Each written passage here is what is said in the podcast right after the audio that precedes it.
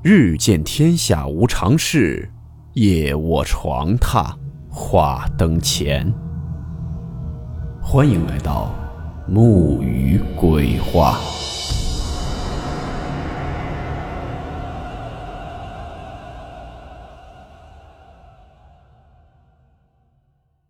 大家好，我是木鱼。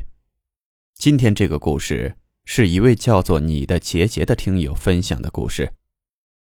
故事名称：床下的巨人观。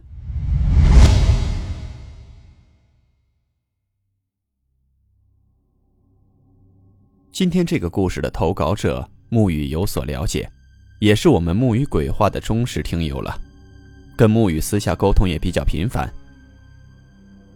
他之前是一名学医的学生。平时跟沐雨也讲过他上学时以及后来工作中所遇到的种种匪夷所思的事情。今天的故事，就是他在上学时期，他的老师曾经跟他们上的一节解剖课时给他讲过的一起灵异事件。下面，我用第一人称为大家讲述这个事件。二零一六年的时候，我在秦皇岛上学。在入学第二年时，开始有解剖课时，我们老师会发些课件，让我们认一些尸体，以及看一些尸体变化过程的资料。对于解剖课，刚开始时是会有很大的抵触反应，因为在学校的解剖室里都会有一些各类教材用的尸体，比如泡在福尔马林里面的双头婴儿，还有一些人体各个组织的薄片。还有一些没有脑袋，只有脖子到胸下位置的躯干。但是后来也就慢慢习惯了，没有了什么太大的反应。但这件事儿我至今记忆犹深，一是因为这件事情老师跟我讲了一个故事，二是这个尸体的确让我当时看到一言难尽啊。很多朋友会认为，学医的都是无神论者。对于鬼怪一类的东西，肯定都是不相信的。但事实恰恰相反，因为接触死者比较多，特别是在医院工作的，多多少少都会碰到一些。我本人就经历过，这是后话，未来有机会再说给大家听。我们老师当初在给我们上课时，会一再强调，一定要尊重死者，尊重尸体。无论他们生前做了什么，死后贡献了尸体给我们医学方面，我们更要尊重他们。而且我们老师还有一个习惯，每次上解剖课之前，都会在解剖课的教室里面上几炷香。这个故事里面所讲到的这具尸体，是一个典型的巨人观尸体。对于不了解巨人观的，大家可以自行百度一下。但还是做一个提醒，谨慎查看，因为巨人观的尸体视觉冲击力会比较大，这也是我为什么记得特别清楚的其中一个原因。因为我是我们解剖课男生里面的课代表，平时和老师联系的也比较多，私下里和老师的交情也不错，有时候也会跟着老师一起吃吃饭，一起出去逛逛街。这件事儿。就是那天晚上跟老师一起吃饭时聊到了这个话题，老师跟我说的。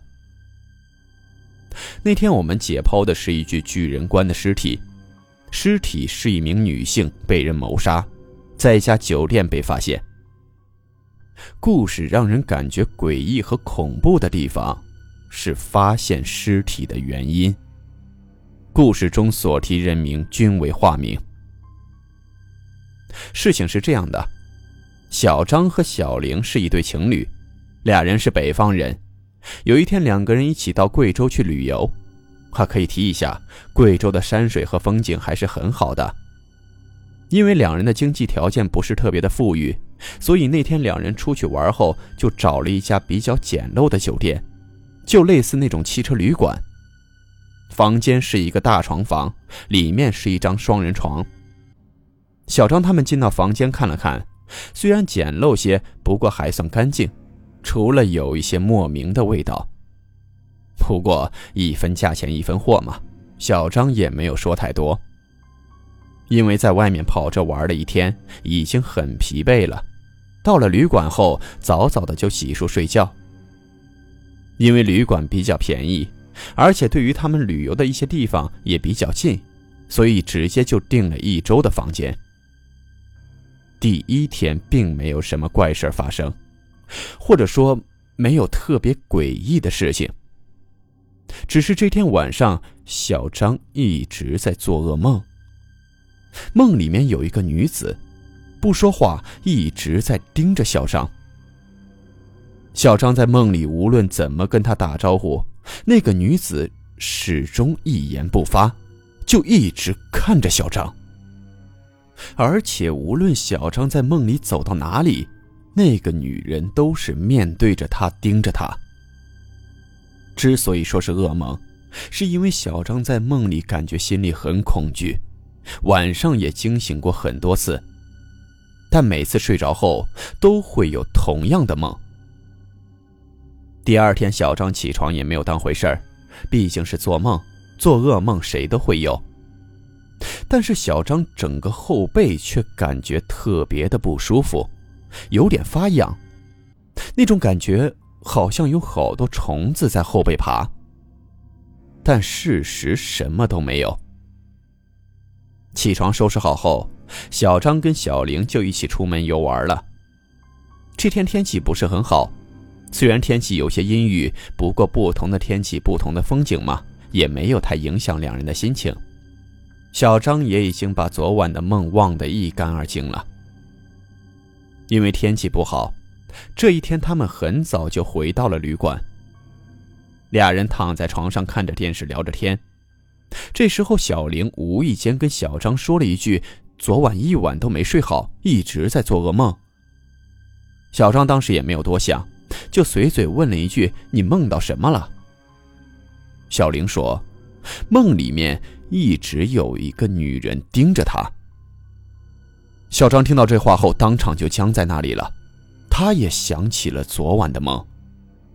但因为怕女朋友害怕，小张并没有跟女朋友说他也做了同样的梦，只是安慰着说肯定是太累了。但是他的心里已经开始犯嘀咕了。俩人在十一点多的时候洗漱睡觉，外面这时刮起了风，吹的窗户是哗啦啦的直响。小张在床上翻来覆去的，怎么都睡不着。脑子里还时不时的浮现昨晚梦里的画面，在伴随着外面的风声和窗户的声音，心里开始有了些莫名的害怕。他闭着眼睛，强迫着自己入睡。不知过了多长时间，小张又开始做起了噩梦。梦里还是那个女子，还是一直在他面前盯着他。小张想努力看清楚她的样子，但怎么都看不清。但和第一晚不同的是，这次他感觉那个女子的脸在慢慢的变形扭曲，而且嘴巴的位置好像在动，好像在跟他说着什么，但却什么也听不到。突然一下子，小张惊醒了，身上已经一身的冷汗。小张起身喝了口水，冷静了一下。外面的风还没有停，被子还感觉潮乎乎的。他躺下，闭着眼睛，开始迷糊起来。那哗啦啦的声音还在响。这窗户已经不知道多长时间没有翻修过了。小张翻了个身，侧躺着睡，最起码可以堵着一个耳朵。大概过了一两分钟。小张呼的一下用手支起了身体，心跳也在咚咚的跳着。他刚才侧躺后，听着风吹窗户的声音，正要迷迷糊糊睡着时，他发现，那哗啦啦的声音不只是窗户那里发出的，怎么好像那声音就在自己床边，或者说，自己的床板发出的声音。掺杂进了那晃荡的窗户声音里面，好像有什么东西在摩擦着床板。小张心里虽说有点害怕，但还没有往太恐怖的事情上面去想，以为是有老鼠或者什么虫子。他打开床头灯找了一遍，什么也没找到，就又躺下睡觉了。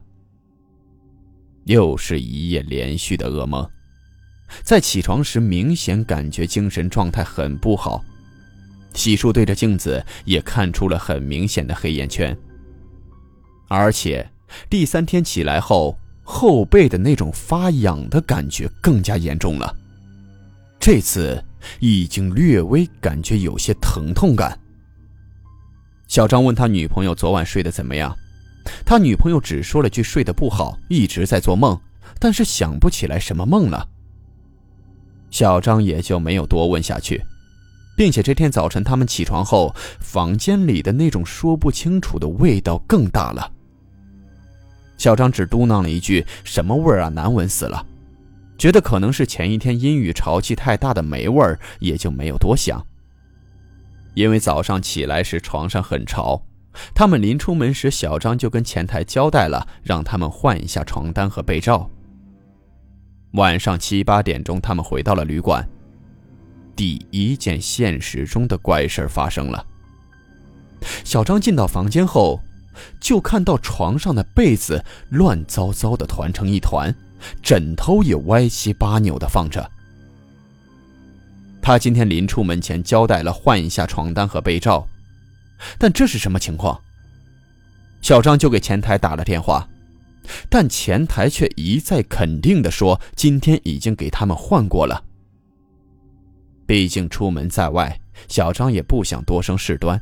觉得是旅馆的人偷懒了，也就没有计较。这晚他们睡觉的时候，小张心里还想着，今晚会不会又梦到那个女子？为什么连续两天晚上都梦到了那个女子，而且好像还是连贯的？就这样想着想着，渐渐的就睡着了。没错，这次又是那个女子。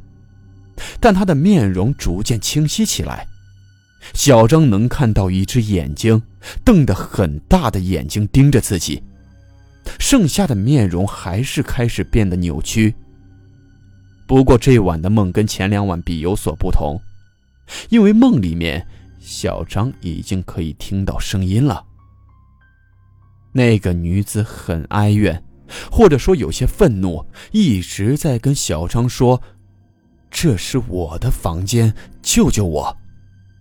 而且只有这一句，不断的重复着这一句。小张又一次惊醒，已经连续两天晚上了。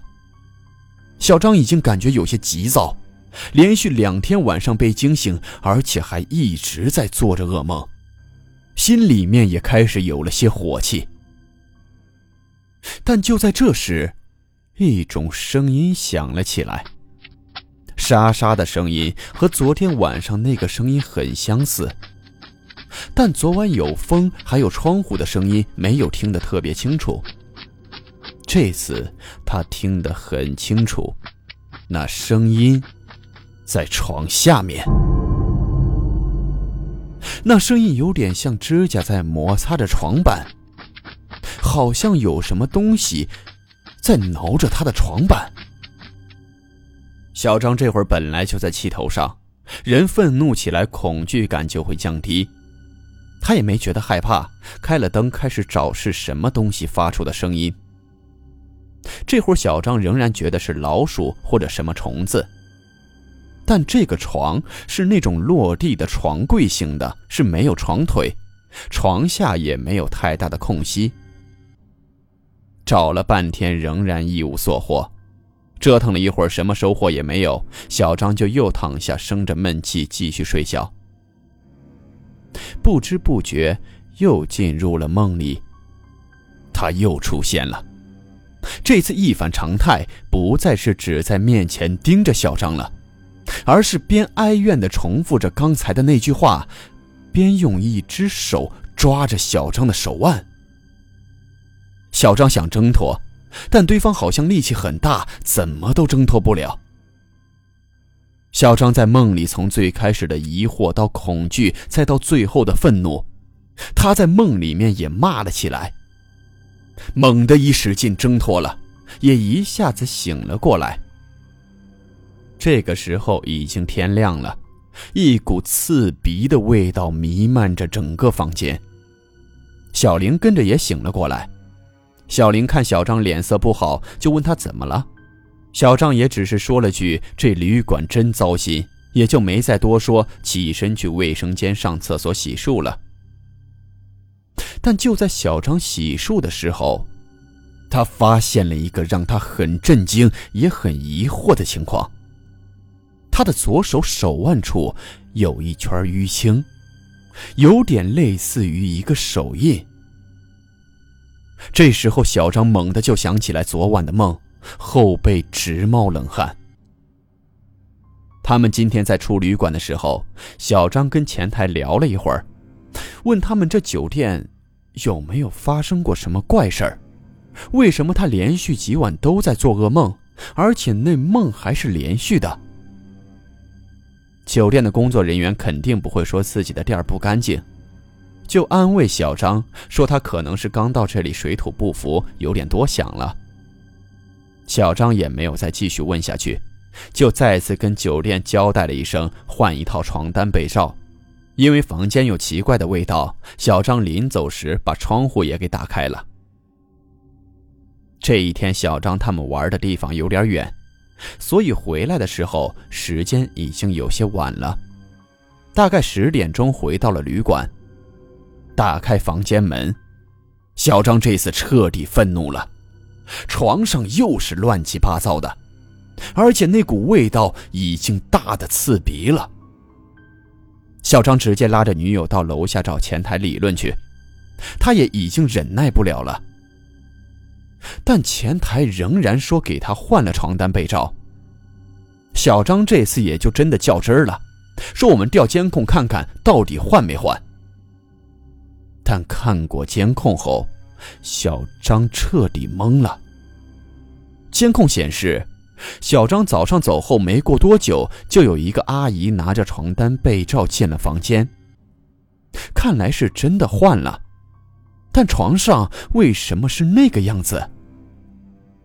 小张跟前台说了情况，前台的工作人员跟小张一起到了房间。前台也是一阵疑惑，叫来了换床单的阿姨，这阿姨也是一脸的不敢相信。她明明给这床铺好了床单被子，是不是有贼？又去查了监控，除了阿姨，没人进过这个房间。虽然开着窗户，但窗户外面是有防盗窗的，人是根本进不来的。小张就说：“那现在直接再去换一套吧，这么潮湿的被子根本没法睡。”工作人员就又拿了一套，跟着小张回到了房间。正在工作人员给小张铺床单时，小张突然想起了昨晚上听到的床下的声音。这床下面没有空隙，是一个床柜式的，那会不会这床柜里面有老鼠？正好有工作人员在，小张就跟工作人员说：“把那个床垫子掀开，看看下面有啥东西没？晚上总有声音。”小张和工作人员一起把床垫掀了起来。这之后的一幕，让小张马上退了房，并且之后还去找了心理医生，旅馆也报了警。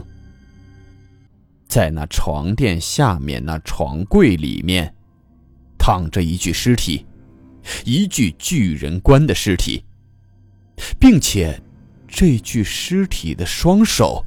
在向上伸着。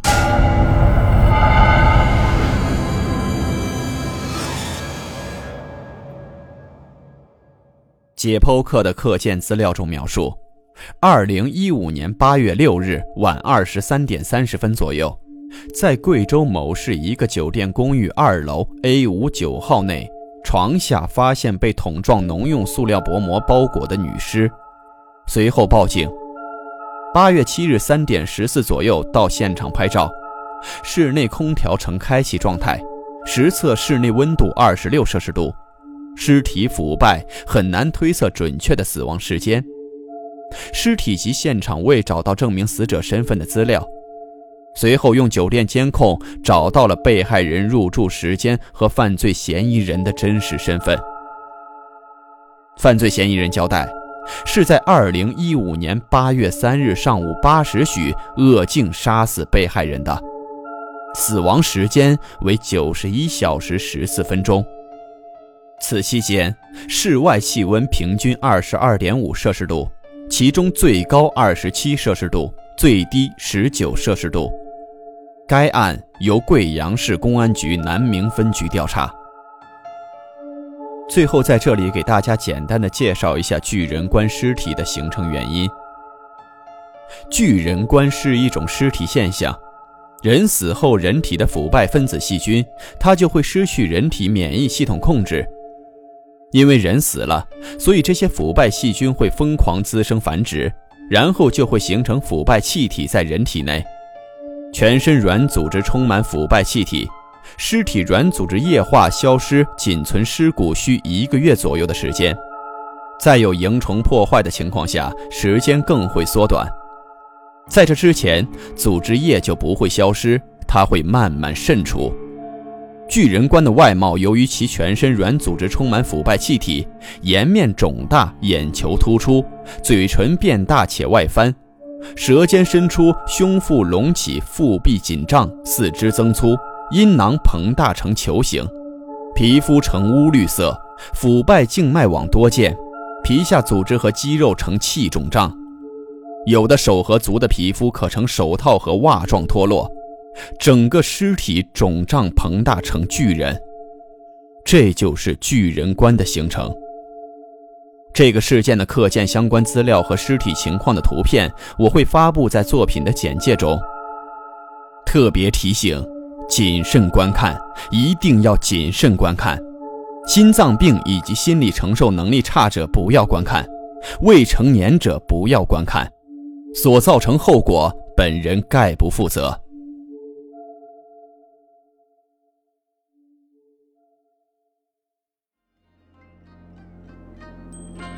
好了，我们今天的故事到此结束，祝你好梦，我们明晚见。